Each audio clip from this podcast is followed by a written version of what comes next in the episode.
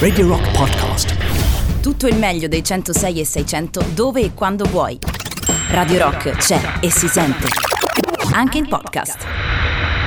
Che meraviglia, Robin Ford con uh, Cannonball, Sh- Cannonball Shuffle uh, su Radio Rock alle, alle 9.48 in questo istante. Emilio Pappagallo con voi come ogni giorno a tenervi compagnia. Credo che questa scelta musicale piaccia anche molto al sospetto, per così dire, al nostro ospite Andrea De Carlo, a cui diamo il buongiorno. Ciao Andrea, buongiorno, come stai? Ciao, buongiorno a voi, bene, benissimo, grazie. Ecco, visto che questa canzone diciamo, forma un trittico all'interno del live Rock Palast di eh, Robin Ford, credo che insomma presente nel, nel tuo romanzo, credo che sia una roba che, che, che piace molto anche a te, immagino. Oltre mi che... piace molto, eh, lui è un chitarrista che mi piace tantissimo perché ha grande classe, stile raffinato, ma è anche molto grintoso.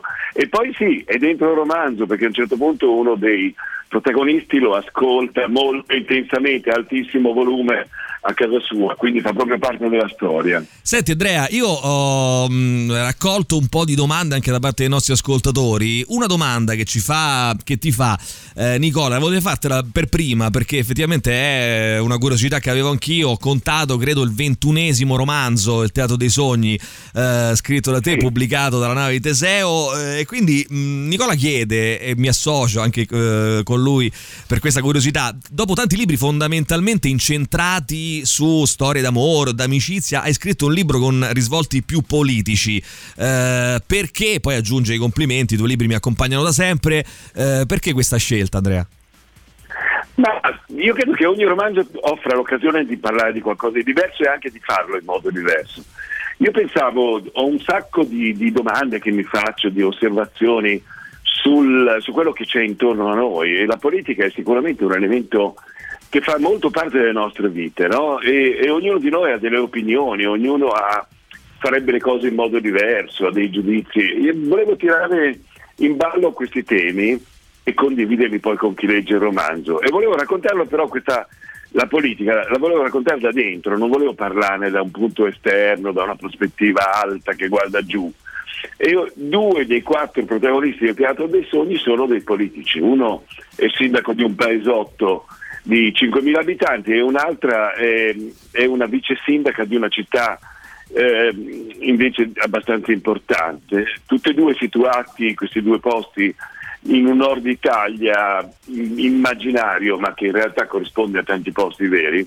Volevo raccontare da dentro le loro ambizioni, i loro sogni, spesso mal riposti, eh, i calcoli che fanno, le considerazioni e, e, raccontarlo però mettendomi in un certo senso nei loro panni, capito? Quindi non è che non ci sia un giudizio, anzi il giudizio esce, credo, abbastanza chiaro, ma nello stesso tempo impastato anche con il fatto di conoscerli molto bene questi personaggi, di diventare un po' loro mentre scrivo. Certo. Senti, io tra l'altro, sì, ovviamente ti ho fatto la domanda sulla politica, perché come dicevi tu giustamente due eh, personaggi su quattro centrali sono dei politici, appunto eh, il eh, sindaco di questo comune che appartiene al rivolgimento, che è questo movimento nato un po' dalle piazze, no? così per contrastare sì. la politica movimento immagin- tutto immaginario evidentemente, mentre la, eh, la, vice sindaca fa parte dell'Unione Nazionale che è un, un partito che prima era legato territorialmente no? un po' alla secessione, all'autonomia, adesso poi invece si è esteso su base anche qui completamente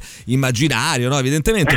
Però, però Andrea, eh, secondo me invece al di là della politica, questo tuo romanzo racconta anche molto l'Italia di oggi, cioè racconta l'Italia sotto uh, tanti punti di vista, perché per esempio c'è anche la figura di una uh, giornalista in inviata, cioè mh, mm, si parla molto di burocrazia, si parla molto di, uh, di, di proprio di, di, come funzionano certe cose e come non funzionano certe cose in questo paese, quindi c'è, c'è veramente un ritratto del, dell'Italia di oggi, credo.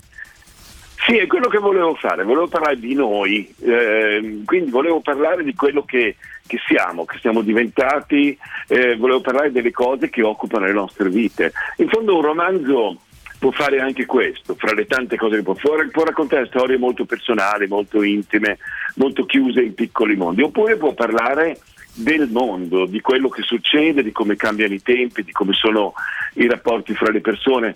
Qui sicuramente, oltre alla politica, nel Teatro dei Sogni c'è, c'è tutto il discorso sulla comunicazione e su quello che è diventato, quindi la televisione ma anche tutta la comunicazione attraverso i social. C'è questo personaggio di giornalista d'assalto, questa sì. Veronica del Mucero, che si tuffa nelle situazioni più difficili, va sui luoghi degli incidenti, si butta dentro le risse fra familiari che si odiano tutto per alimentare un programma che si chiama Tutto Qui, che è un programma del pomeriggio di grandi ascolti sì. e di livello abbastanza basso. Sì. Però insomma è anche lei rappresentativa di, di, un mondo che poi è il mondo di cui facciamo parte noi, è di questo che volevo parlare. Senti, a proposito di, visto che hai citato eh, la, appunto, la, la, la, giornalista inviata e anche il programma, eh, il tuo rapporto con la TV, eh, com'è Andrea? Tu ne hai fatta poca di TV, insomma, non hai, non, non ami molto a partecipare a questo tipo di salotti, a questo tipo di scrivi, scrivi diciamo. Ma il problema di, della tele, televisione è che in sé non è, non, è, non è che abbia delle colpe, la televisione potrebbe essere uno strumento fantastico di comunicazione, di informazione, potrebbe farti scoprire persone, lavori, mondi.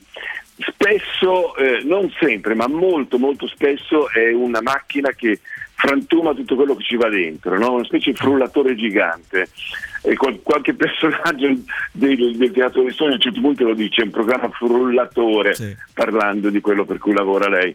E, e, di solito hai poco spazio per riuscire a parlare delle cose, non è che io mi immagini, non so, di stare delle ore a parlare di romanzi, ma almeno riuscire a dire una frase compiuta sarebbe interessante.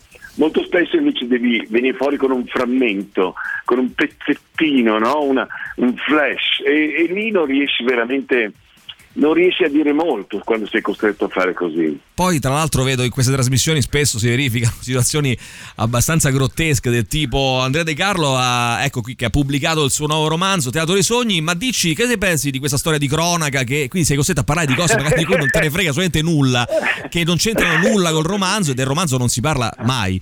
Eh, spesso non si parla mai, per cui poi, appunto, poi magari mettono lì la copertina no? alla fine, per cui ti danno questo contentino, ma se tu vai lì, forse sarebbe interessante par- riuscire a parlare di qualcosa, no? Quello che mi disturba profondamente è ormai la, l'abitudine che ormai è diventata assolutamente eh, diffusissima, no? di, veramente di spezzettare tutto, pensando che chi segue non sia in grado di mantenere l'attenzione per più di qualche secondo di seguito. E infatti poi quello che fanno quasi tutti i programmi televisivi è mettere un sacco di ospiti nessuno di loro riesce a fare un discorso davvero compiuto e subito c'è qualcun altro che dice qualcosa, ma tutto è ridotto a slogan, a piccoli flash e basta. Senti, ehm, siamo in un periodo di, di, pandemia, chiaramente. Parlavamo proprio poco fa del fatto che da marzo a oggi mi sembra che l'agenda, le cose di cui parliamo sono sempre più o meno le stesse, purtroppo ai noi. Eh, tu hai scritto questo romanzo, eh, volevo capire un po' che, che eh, durante il Covid, cioè come la, eh, diciamo, l'hai scritto prima, dopo, ci sono dei riflessi di Covid. Tra l'altro, avevo letto in una tua intervista che dicevi eh, il Covid forse ci insegnerà a abbracciarci un po' di meno, che mi sembra una bellissima. mio punto di vista, una bellissima idea, eh, spunto di riflessione. Ehm, come, come, ha, diciamo, se lo ha coinvolto il, il tuo lavoro il, il, tuo romanzo, l'emergenza che, abbiamo, che, che stiamo purtroppo affrontando?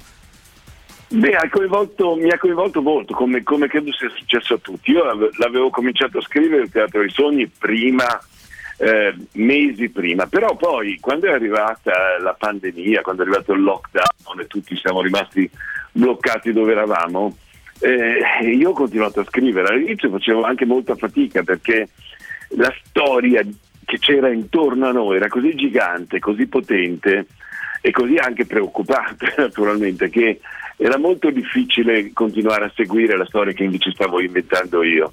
Poi invece dopo un po', come succede, la storia che scrivevo ha, preso, ha ripreso forza, ma comunque dentro sono entrati degli elementi di quello che, che stava succedendo. E poi il romanzo inizia e finisce a gennaio di quest'anno, del 2020, per cui eh, non, non, arriva quando poi tutta la pandemia si sviluppa, però ci sono dentro dei segnali e sono dei piccoli indizi che ci sono c'è qualcuno che tossisce, qualcuno che ha la febbre, qualcuno che è tornato dalla Cina e non si sente tanto bene, perché io sapevo delle cose che poi i protagonisti del mio romanzo non sapevano. Non sanno ancora, non quindi- sapevano ancora, certo. No, non sanno ancora cosa sarebbe successo. Qualcuno ci scrive dopo aver letto due di due a 15 anni, ho letto tutti i suoi romanzi fino a qualche anno fa, tornerò a leggerti. È bravo, bravissimo ehm, Berardo, eh, torna assolutamente a comprare il Teatro dei Sogni, il nuovo romanzo di Andrea De Carlo. Tra l'altro ti volevo domandare, io credo che al di là Sì. del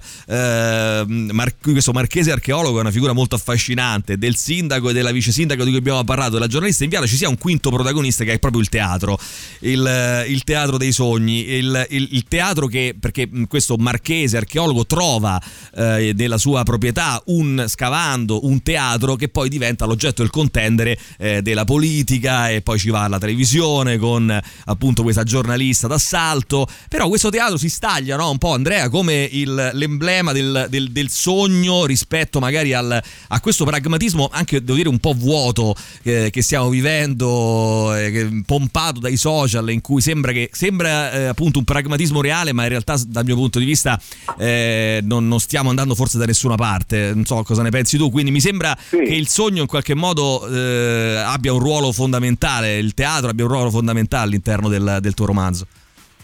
Sì, sono d'accordissimo con te. Eh, il teatro è un simbolo, questo poi è un teatro antico, un teatro ellenistico, con quelle strutture che sono meravigliose perché sono incastonate in un ambiente naturale, sul dorso di una collina.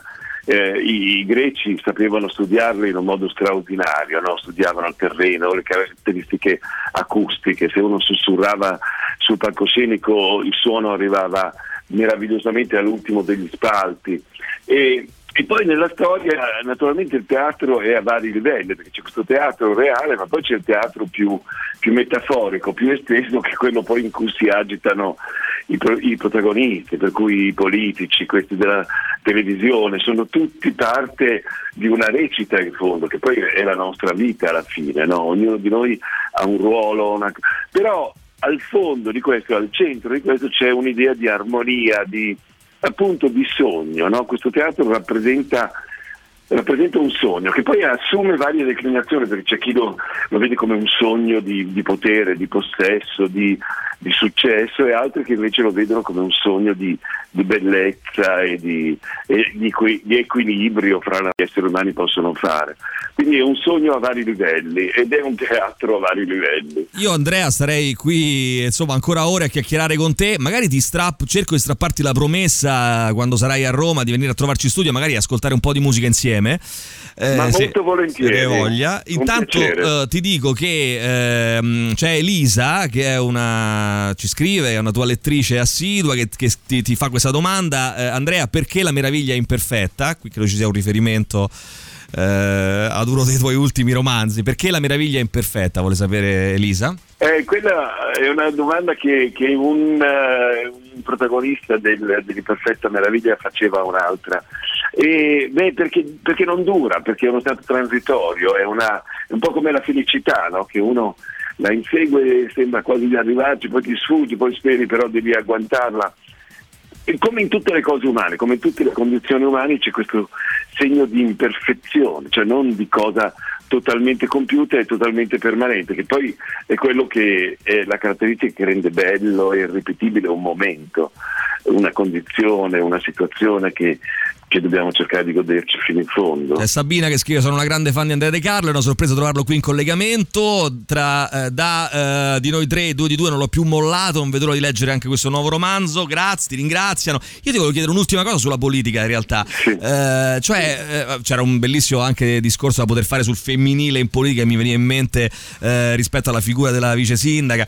Però in realtà, Sì. eh, questo, eh, magari insomma, un accenno potresti, se ti va a farlo, però mh, questo dualismo no, che stiamo vi- vivendo e che nel tuo romanzo esce benissimo fra eh, diciamo eh, gli, esponenti politici incompetenti e, e innocui, diciamo, no, da una parte, e competenti però più oscuri dall'altra, riusciremo a superarlo in qualche modo, secondo te?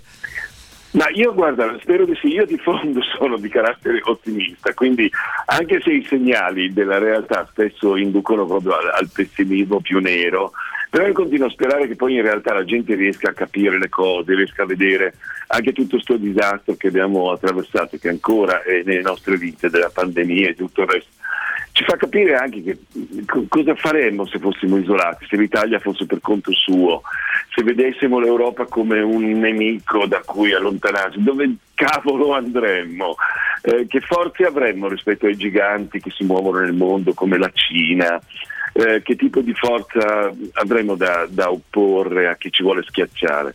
è importante imparare delle cose da quello che succede. Io spero che le persone poi queste cose le vedano, perché è, come dicevi tu Emilio, da un lato appunto c'è l'incompetenza che in fondo eh, è più innocua che la competenza indirizzata male, però non è, non è quello che ci si potrebbe desiderare, si potrebbe desiderare sì. né una né l'altra cosa. No? Vorremmo politici competenti che abbiano dei, dei buoni propositi, che sappiano eh, come si amministra un paese, che riescano a, anche a, a, pensare in grande, pensare in là, in lungo, cioè immaginandosi da qui a dieci anni cosa vogliamo fare, no? non solo da qui a, ai prossimi sì, no, non solo diciamo, parlare alla famigerata pancia per ottenere diciamo, un consenso ecco. immediato, ma immaginare anche qualcosa forse di un po' impopolare, ma che può realizzarsi nel medio-lungo periodo. È, è proprio così, no? Appunto, non riflettere tutte le paure, le, i rancori, quello è molto facile, riuscire a tizzare, perché ognuno di noi ha delle ragioni di rabbia, di frustrazione, ognuno di noi ha delle cose che non vanno e di cui siamo stufi.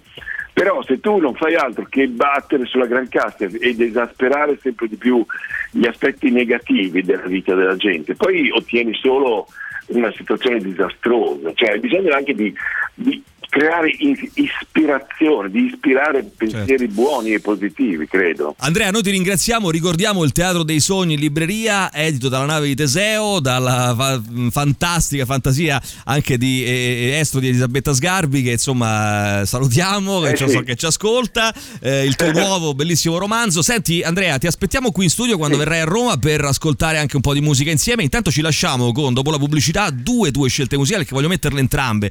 Boris e Tatiana che arrivano dopo di me sono d'accordo, Prince con Cream e anche gli Stones. Ce le vuoi annunciare così al volo e poi ci salutiamo?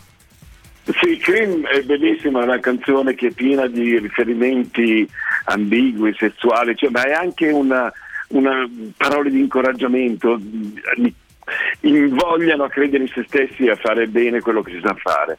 E poi Sympathy for the Devil è fantastica perché è una specie di dialogo con il diavolo eh, attraverso la storia. È una delle canzoni degli Stones più, più complesse e, e più affascinanti in quel giro di accordi che si ripetono è una delle mie canzoni preferite. Benissimo, Andrea. Emilio, è stato sì. un piacere grande parlare con te. Grazie. ti saluto, a presto e poi eh, a presto anche agli ascoltatori. Ti aspettiamo qui in studio a Roma quando vorrai. Grazie, Andrea De Carlo. Grazie. A presto. Ciao, Grazie. ciao. Vi ricordo a il Teatro dei Sogni. Ciao. Grazie, ciao Andrea. E l'appuntamento con The Rock Show finisce qui. Chiediamo scusa a Boris e Tatiana. Abbiamo rubato qualche minuto, ma penso ne valesse la pena. Ci fermiamo. E appunto, adesso Gagarin. E domani mattina alle 6 ritorna il The Rock Show. Ciao.